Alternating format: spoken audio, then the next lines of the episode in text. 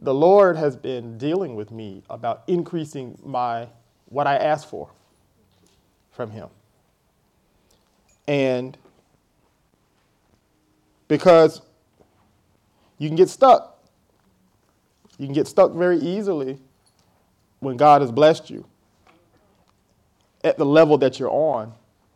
And you can almost get afraid of, of greed.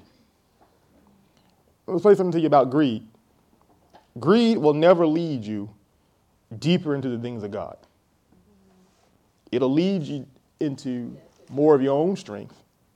It'll lead you into more of your own capability. It'll burn you out trying to acquire more things or to be more whatever, to do more or have more. But spiritual growth will push you farther into a deeper relationship with the Lord so that you can experience more of His goodness.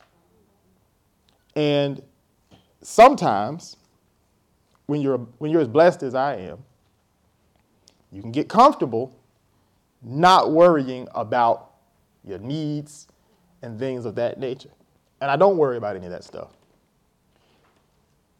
But the Lord will come to you every now and then and put pressure on you to ask for something that exceeds your comfort level.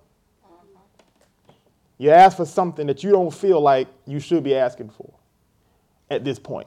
Or you ask for something that you don't really believe you have the faith for. Because he has to grow you. And that's how parents grow their children. Parents grow their children by giving them higher levels of responsibility. And along with those responsibilities come higher level of reward. And we can get egotistical in our responsibility. We love being spiritually responsible for things and not necessarily reaping a reward because we feel like that is more pious, that's more humble. Lord, just work me till I die. You ain't got to give me no more than my needs. But that's not how God thinks. God wants to give you everything you want. He just wants you to get it from Him. He wants you to get it in a way that honors how good a father He is. He's not trying to deny you the things that you want. The devil will tell you that the thing you want is greed, or the thing you want is out of place, or out of order, or out of whatever. God wants you to ask as big. The Bible says He can do above and beyond what you can ask or think. And most of us haven't even gone to the level of where we can ask or think. We're well below our, our own asking and thinking level. We haven't even gotten close to God. See, you don't touch God till you get to that point. We're asking for stuff that we feel something I used to do with my dad that used to really get under his skin. If I wanted a new, I don't know, if I wanted a new bike, I would ask him for a used bike. Matter of fact, the first new car I had, I asked him for a used car. And I thought that was the right thing to do because I didn't want him to think I was taking him for granted. And he got upset because he said, Son, you asking me, I know you don't really want that. I know what you want. I know what you really want. But when you come to me and ask below that, you're making it sound like I won't give you what you want. And it makes me look like a bad father because I know what you want. But you're not asking for what you want. You're asking for what you think I'll do for you, as if you know what I'll do for you. And it took me a long time to get over that. And I realized that sometimes I have that tendency. And the Holy Ghost and I had a conversation similar to that a little while ago. He said, You're asking for things you think I'll give you. What do you want? You got to be careful because everybody's everybody in here got something they want they haven't asked God for yet. And it's depriving God of an opportunity to develop you. Because you think you're developed enough to ask for what you're asking for. And you might be. But you're not developed enough to ask for what he'll give you. And the fastest way to develop you is to go on a journey of receiving. A journey of receiving will grow you up faster than anything else. Because when you have a goal, and the bigger the goal, the stronger you got to be, the more developed you got to be. So don't hold back on your ask.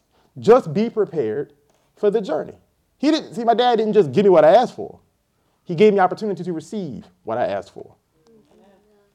I grew up, I developed, and I got what I asked for. So he got what he wanted, and I got what I wanted. That's how good fathers do. And there's no better father than God. So don't sit on your request. Just be prepared for the journey. That's all. I heard, and Pastor Daniel was teaching on, on Sunday about planning, and that came back to me because it was reflecting a conversation we had been having. You know, you you grow when you have a plan.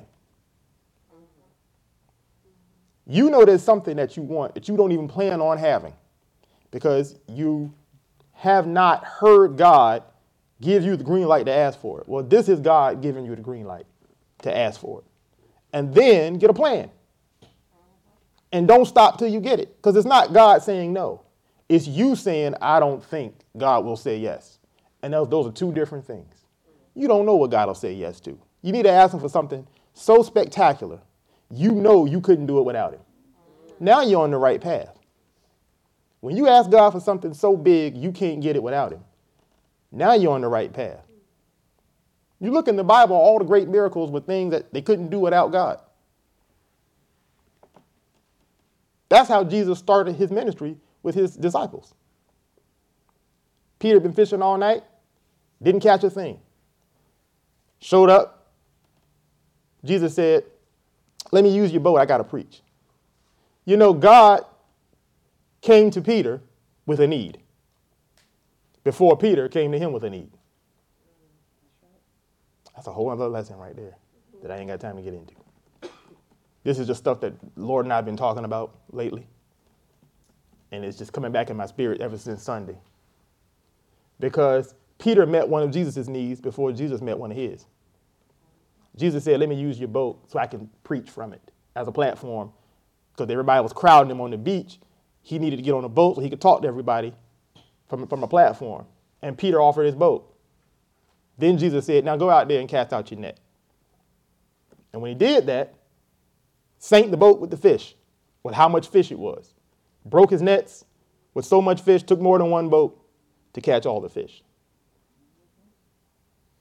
That's the level of receiving that Jesus started with, with his disciples.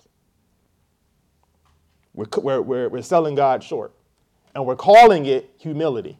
It's not, it's fear. So, God yell at me, I yell at y'all. So, if you see me doing things that you have not seen me do before, just know that's why I'm doing it. Don't be offended. Don't be angry. Get on board. Now, go to Acts chapter 2. You know, that's our baseline scripture. We're going to always go back there. We've been on the return of the church, has been our overall topic. I told you I got all year to teach this, so I can take my time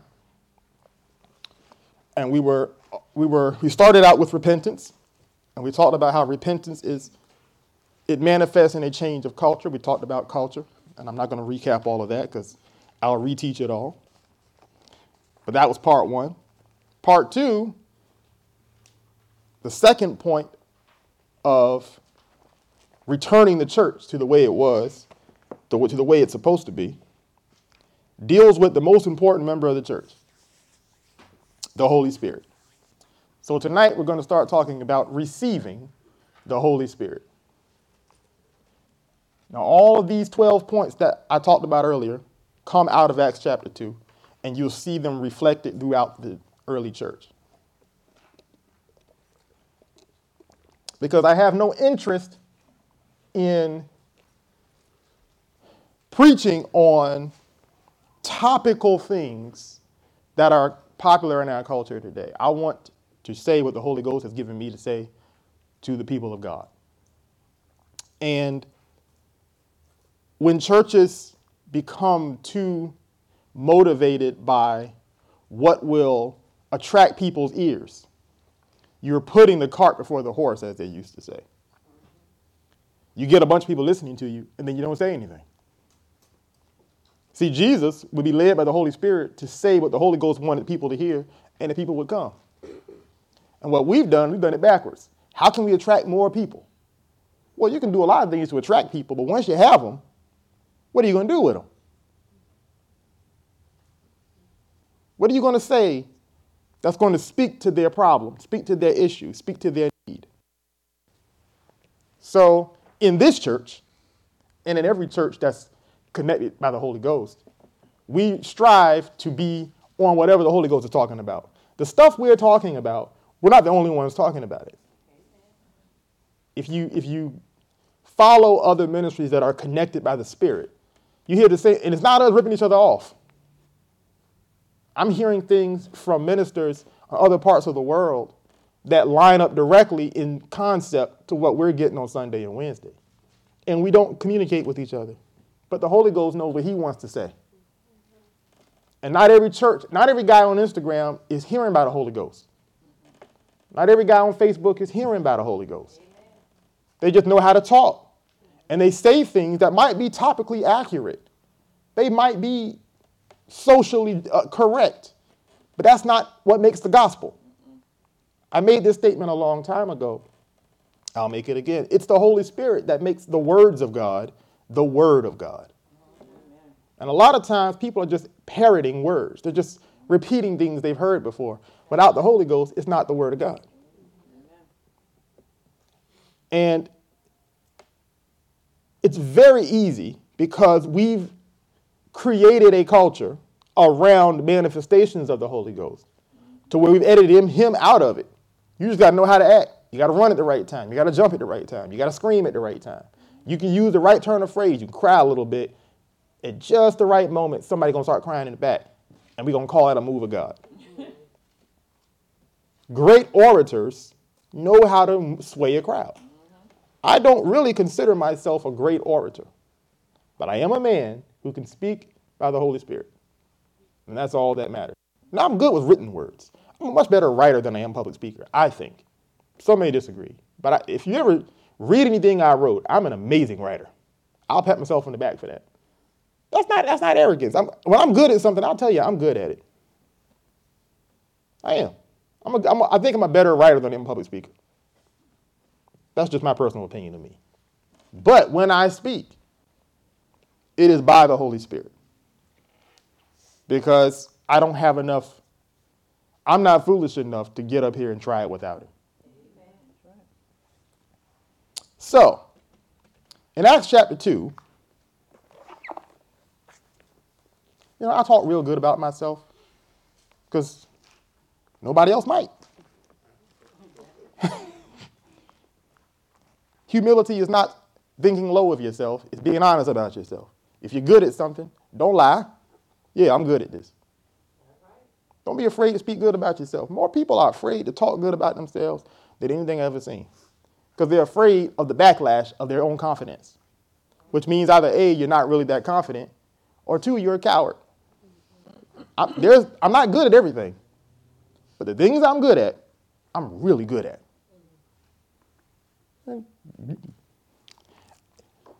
Confidence means you don't have to believe it. I believe it. Amen. Right? You don't have to amen it. I'll amen myself. But thank you for your amens. You're, you're the ones in my prayers. The rest of y'all on your own. no, I'm just messing. All of y'all are in my prayers. Verse 1, chapter 2 of Acts And when the day of Pentecost was fully come, they were all with one accord in one place. And suddenly there came a sound from heaven as of a rushing mighty wind, and it filled all the house where they were sitting.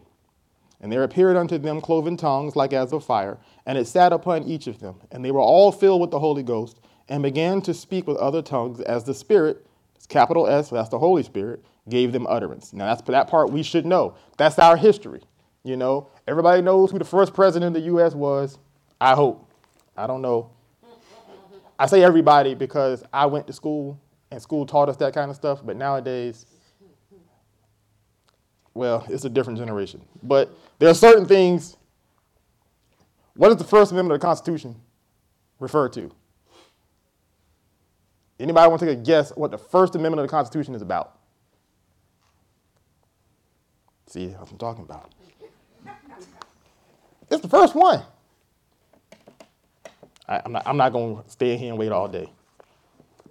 You should, you should, you should. These is basic history, ladies and gentlemen. What's the 13th Amendment about? Now, everybody in this room okay. I just figured I'd mess with you a little bit. Well, you should know your history. If you don't know your, your world history, you should know your church history. This is the beginning of our whole church. This is the beginning of all that we do. So you should know Acts chapter 2 like the back of your hand. You should know everything that happened in that. Jump down to verse 13. Now they've been they are praying in, the, in other tongues as the Spirit gives them utterance. And others mocking them said, These men are full of new wine. If you're taking notes, write this part down. When you receive the Holy Spirit, you must be prepared to be perceived as crazy or out of the ordinary. No one who receives the Holy Spirit can be a coward. You must be prepared to be perceived as crazy or out of the ordinary. You cannot be a coward when you receive the Holy Spirit. And here's the thing Peter makes mention, he says, No, we're not drunk. It's too early in the day. I like that part. Because they were accusing them of being drunkards, not just they had a little too much to party. This is the wrong time. It's too early in the day for y'all to be this drunk, y'all. That's what they're trying to say, say about them. As if these are people with poor morals or poor standards. But it was ridicule. The Bible says they were mocking them. When, you're, when you receive the Holy Spirit, you must be prepared for mockery. Now, now I'm going to get on my soapbox for a minute, and then I might stay on the rest of the night, I might hop off of it. Modern church is afraid of mockery. You can turn me down in the house just a little bit. Thank you. Modern church is afraid of mockery. That's right. It'll bend, it'll twist, it'll remarket itself to avoid controversy, to avoid scandal. It won't say the things as clearly, as accurately, and as ne- that are necessary because it's afraid of mockery. When I look at what a church should look like, I always go back to Acts chapter 2 because you could paint it in different colors. You can change the style of music. You can, you can turn it up just a little bit more in the house than that. I don't need that much off. Thank you. I'm, I'm like that sometimes. I apologize. You can change the style a little. You can change the style of music. You can change the type of clothes you wear. You can change the way you do your hair. All that stuff, God's not interested. He has a standard. Don't come into church naked. But styles change.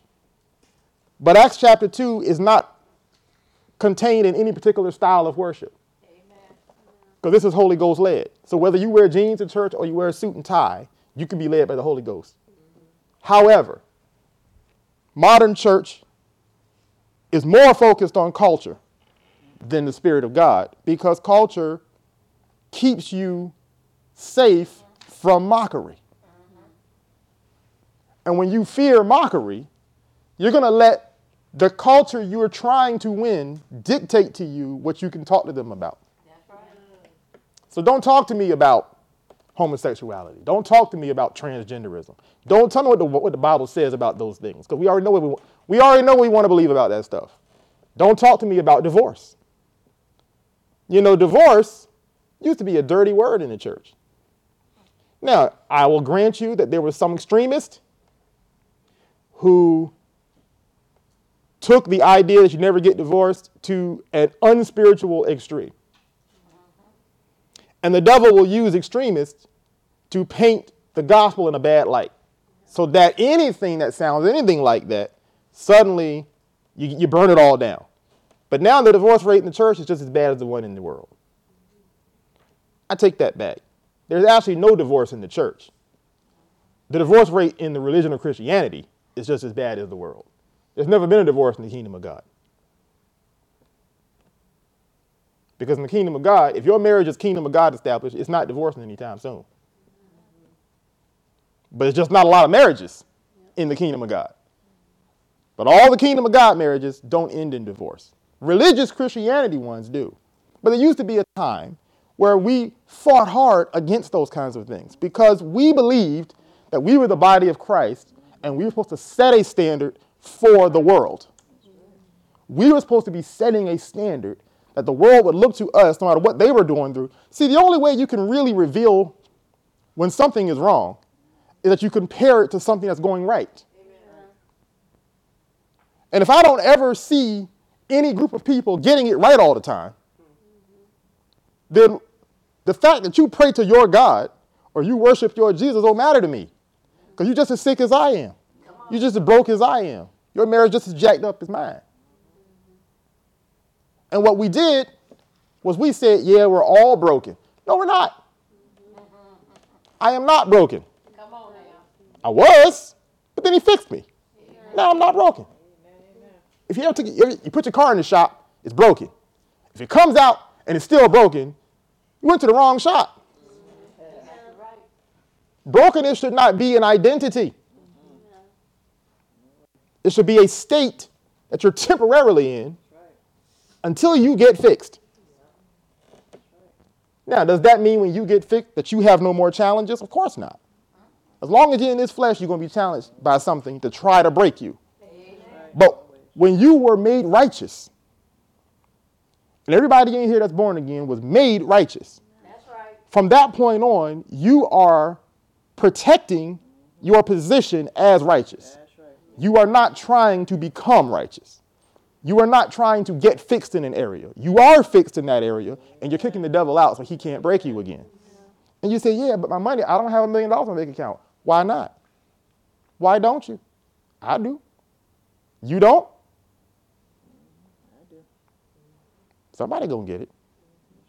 Your bank account is the product of what you perceive it to be. And I'm not talking new age, you know, you say it enough times and it manifests. No, I'm talking about when your identity changes, you act based on your current identity, not your old one. Let me get racial for a second. When they freed the slaves, most of the slaves saw themselves as slaves, but some of the slaves saw themselves as free people, and they got rich. And they, they, and they went into Congress. and they started businesses. And they built fortunes right out of slavery. Born slaves died politicians, lawyers, doctors, exactly. scientists, millionaires. Amen. So what if you learn how to read at 30? Because the master wouldn't let you read before. You learn how to read at 30 and spend the rest of your life using it because I'm free now. But if you're still a slave, you're going to die a slave with no whip on and no chains on your wrist. Some people accepted their new identity, some people didn't. Didn't matter where you were born, didn't matter what color you was born, didn't matter how you was born. It's all about your acceptance of your identity. I re- I'm not broken. I won't go to a church that'll tell me how broken I am. I won't sing a song that'll tell me how broken I am. I don't care how pretty the lyrics are. If it doesn't line up with my identity, I'm not going to sing a song about how I'm a slave. You wouldn't sing a song about how you're a slave. Why you sing a song about how you're broken? Because it's popular, because it's culturally relevant. It's not culturally relevant. Not relevant to this culture. It's relevant to a culture that needs to bring your standard down before they'll come into your church. Now, that might be a little harsh, but it's true. Now, let me get on the flip side of that. Because some of us are full of ourselves and not hearing the Holy Spirit. Yeah, I'm righteousness of God. So when I go to the store, they go, I ain't got to pay full price, even though I got it. They're going to give it to me for half off just because of who I am. No, they're not. Don't work like that. Stop being cheap and calling it favor. Well, I go back when they lower the price. Pay for the thing. Stop being cheap and calling it favor. Now there are times when you walk. Some people do walk in favor, Amen. and they do get favor. The Holy Ghost gives you favor.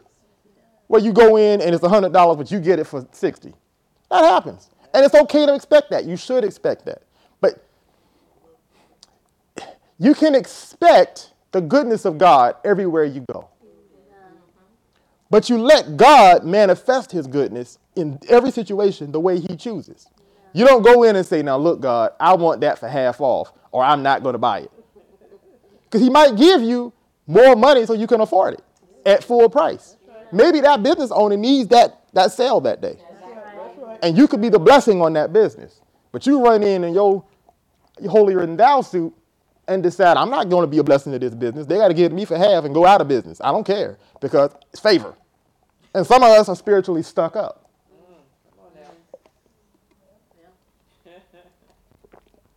I ain't read but one scripture yet. I'm still on this. Some of us won't talk to people of a certain political or social leaning because we feel that we are too spiritually above them because we know the truth. And you'll isolate yourself from opportunity to be the God, to be the gospel or to be the kingdom in, in a situation because I ain't getting into it with them because of who they voted for. You ain't got to argue with them about politics. Now, they, they might not be able to raise your kids. You know, there's balance to all of this stuff. But you can't isolate yourself from those people and call it sanctification. No, you're just scared or you're stuck up. Well, I don't, I don't go there because, you know, that's a homosexual that, that works over there, and I don't want to give them my business. I don't care about that. I don't care about that. You make the best, whatever I'm shopping for, you're going to get my business. Because if I might be the only kingdom of God that you get around. Now, I'm not looking for a homosexual to support because I don't support homosexuality.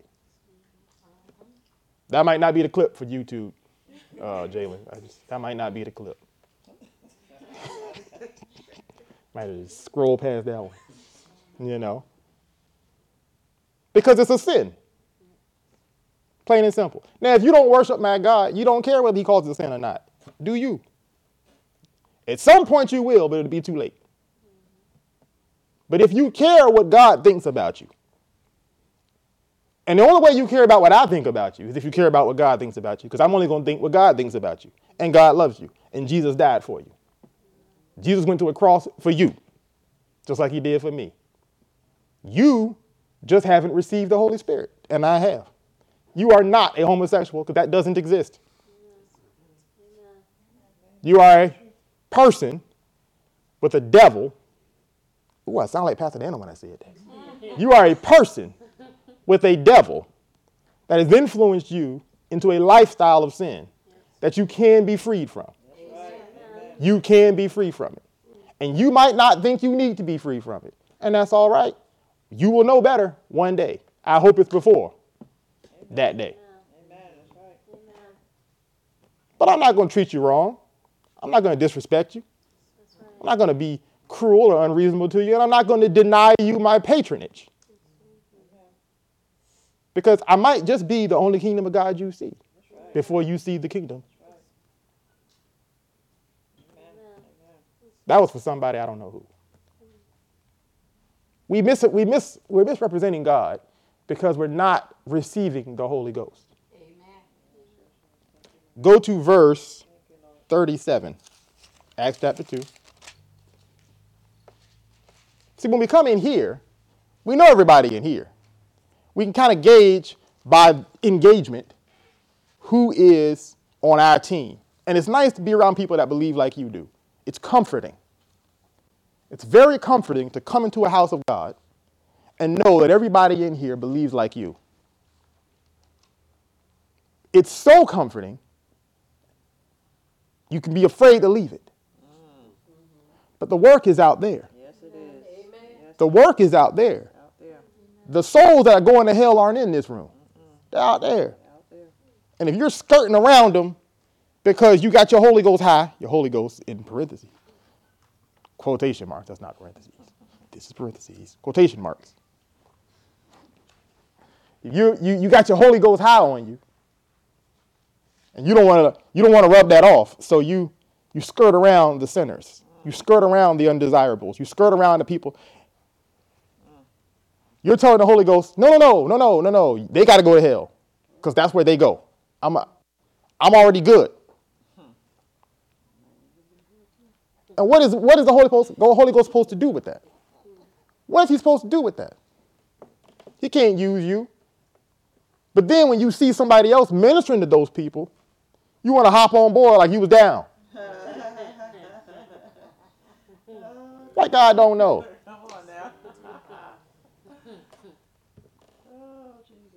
Okay, let me balance that with this point, and then we'll go on to verse 37.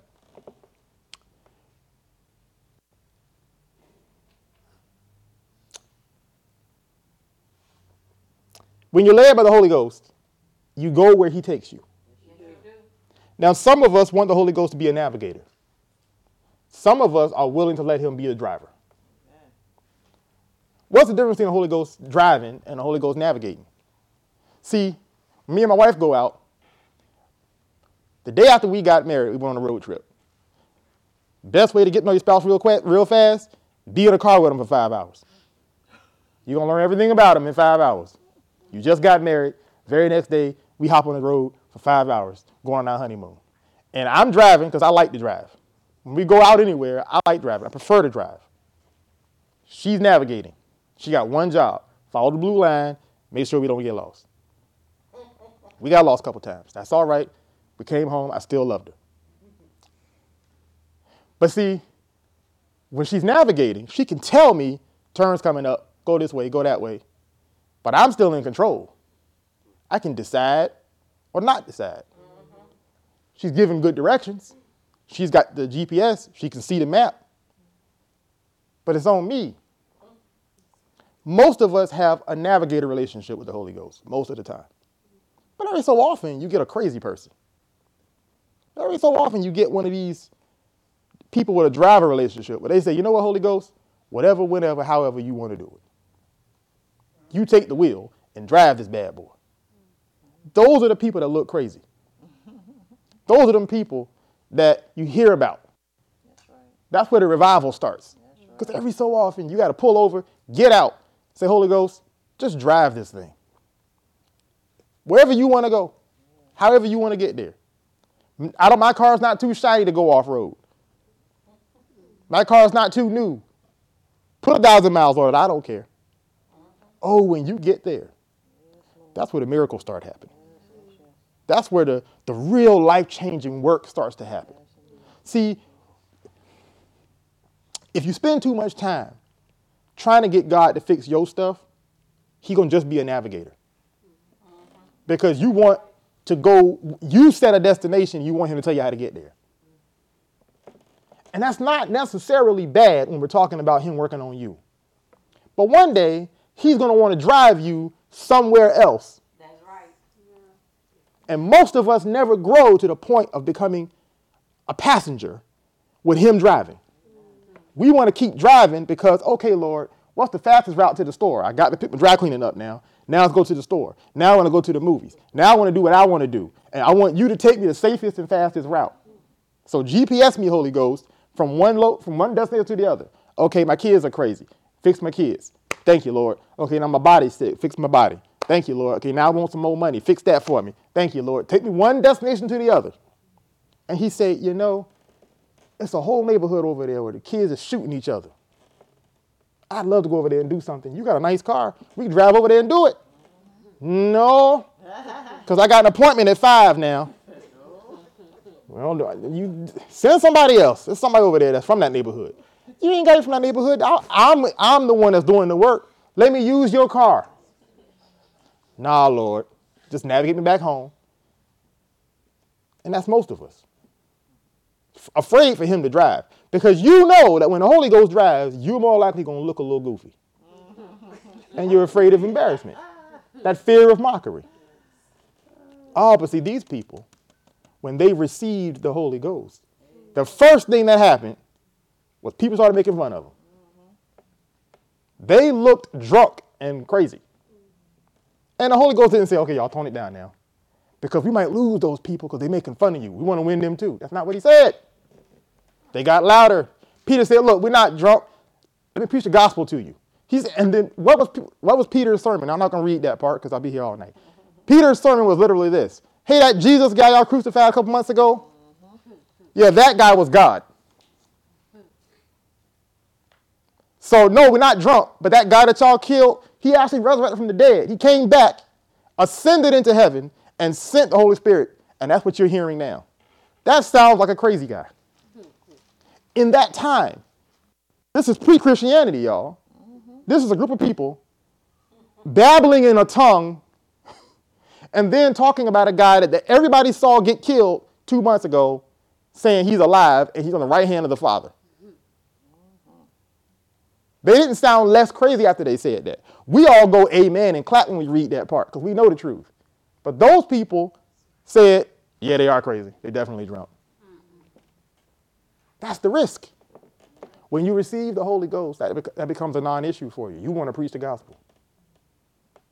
But you're afraid to look a little crazy because they might fire you. If they don't fire you, they might, they might make it hard for you on your job. They might say something about you behind your back.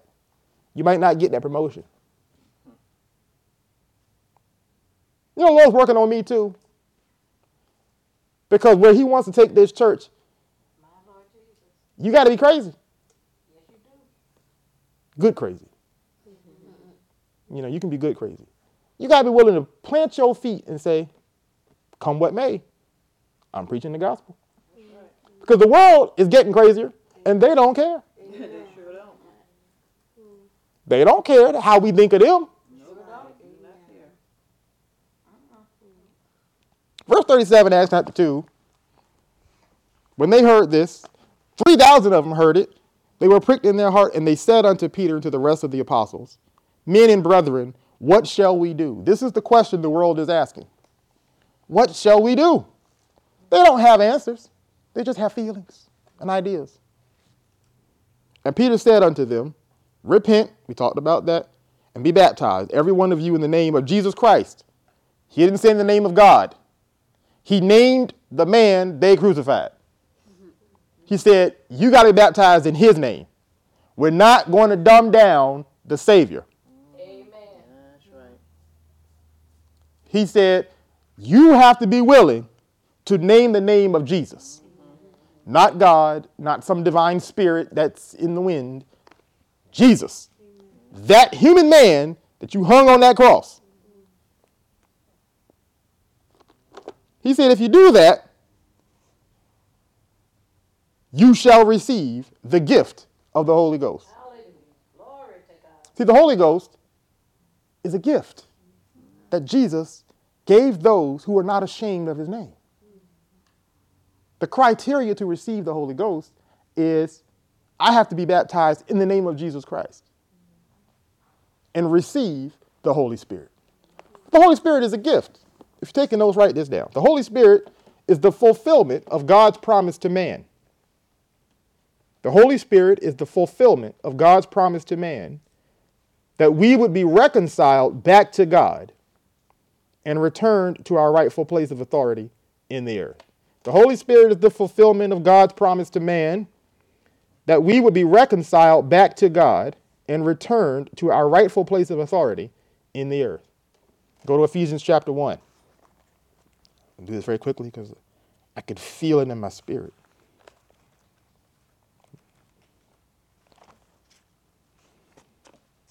I mess with Pastor Diana because she got that iPad. Sometimes it cooperates, sometimes it don't. But paper, as long as you don't set it on fire, it'll, well, I guess you set an iPad on fire, it'll start working too. But paper, as long as you don't set it on fire, it'll work forever. Ephesians chapter 1. Now, I really should start from verse 1, but it's long. I don't have time to go through the whole thing, so I'm going to skip around a little bit.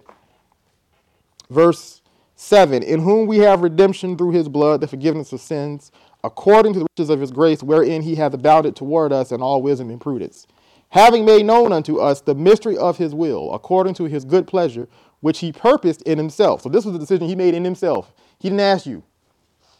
that in the dispensation of the fullness of times he might gather together in one all things in Christ, both which are in heaven and which are on earth, in him, in whom also we have obtained an inheritance, being predestinated, meaning before we were born, before we were even in the earth, we had a destiny, according to the purpose of him who worketh all things according to his own will that we should be to the praise of his glory who first trusted in Christ.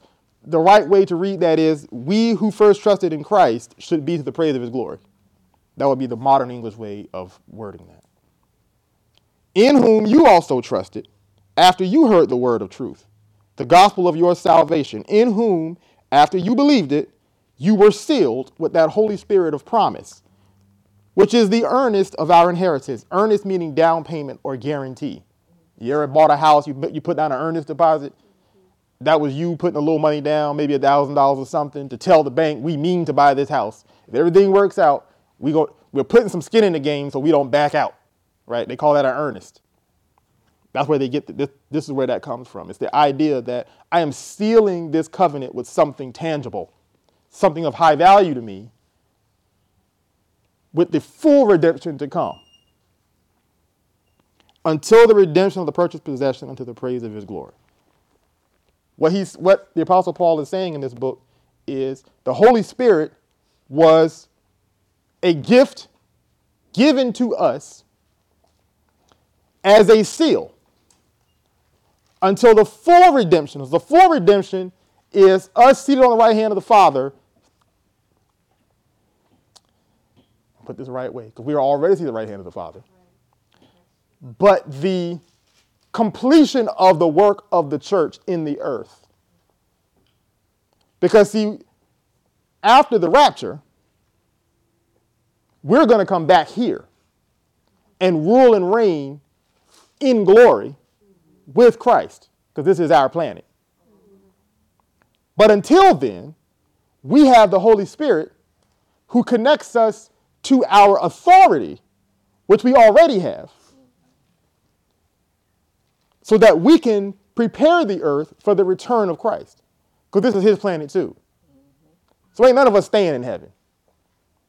Because heaven won't made for us. That's, that's his daddy house.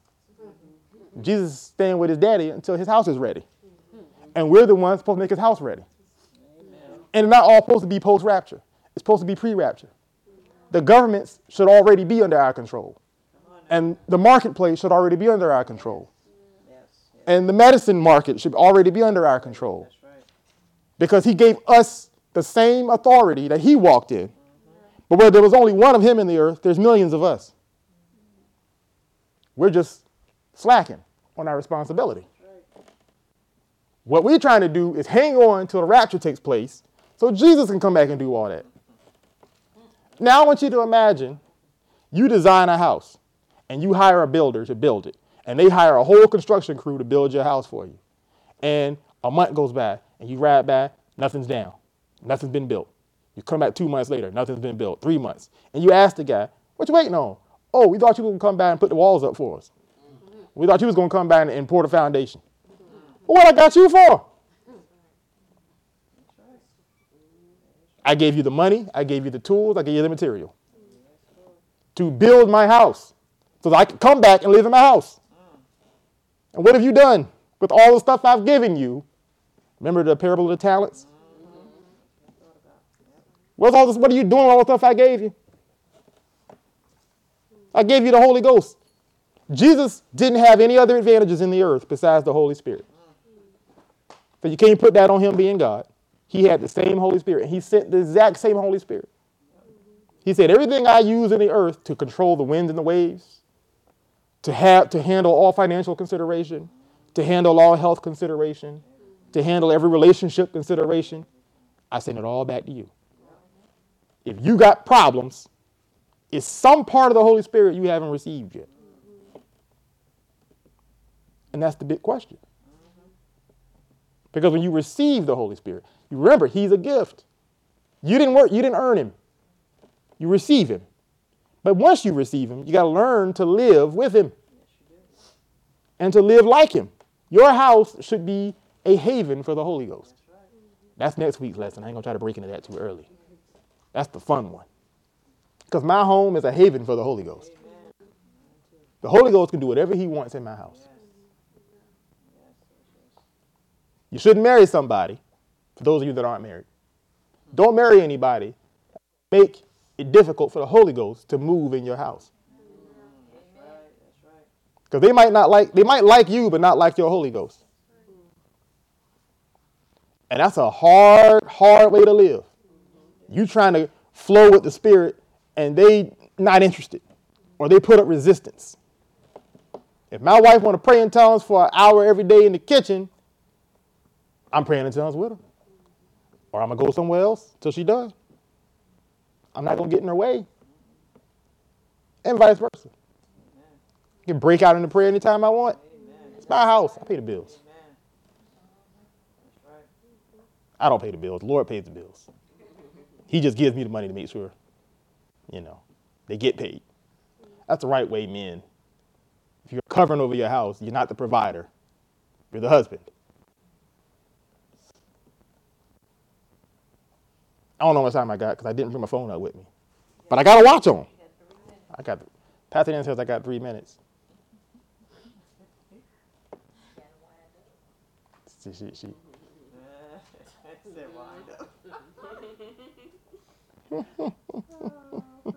That's all right. I don't want to jump too much farther anyway because next week we're going to talk about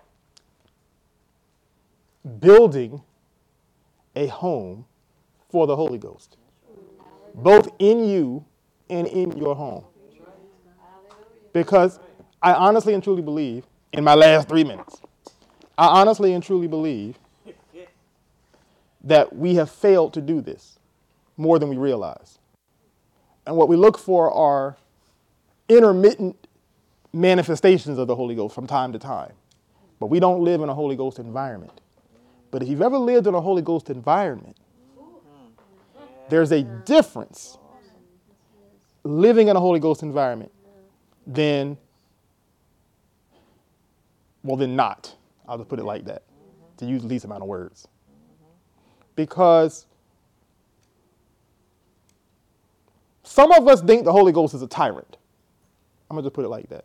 Some of us are afraid to give him free rein because we think he's going to make us do stuff we don't want to do. And we're afraid, and we might not voice it that way, but you know, if you turn the Holy Ghost loose, you don't know what he might ask you to do.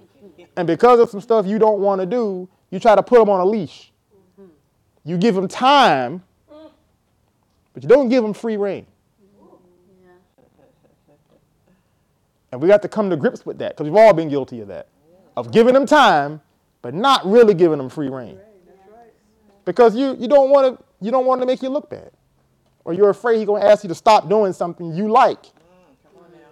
Oh, but what would happen if you just gave him free rein for a little while?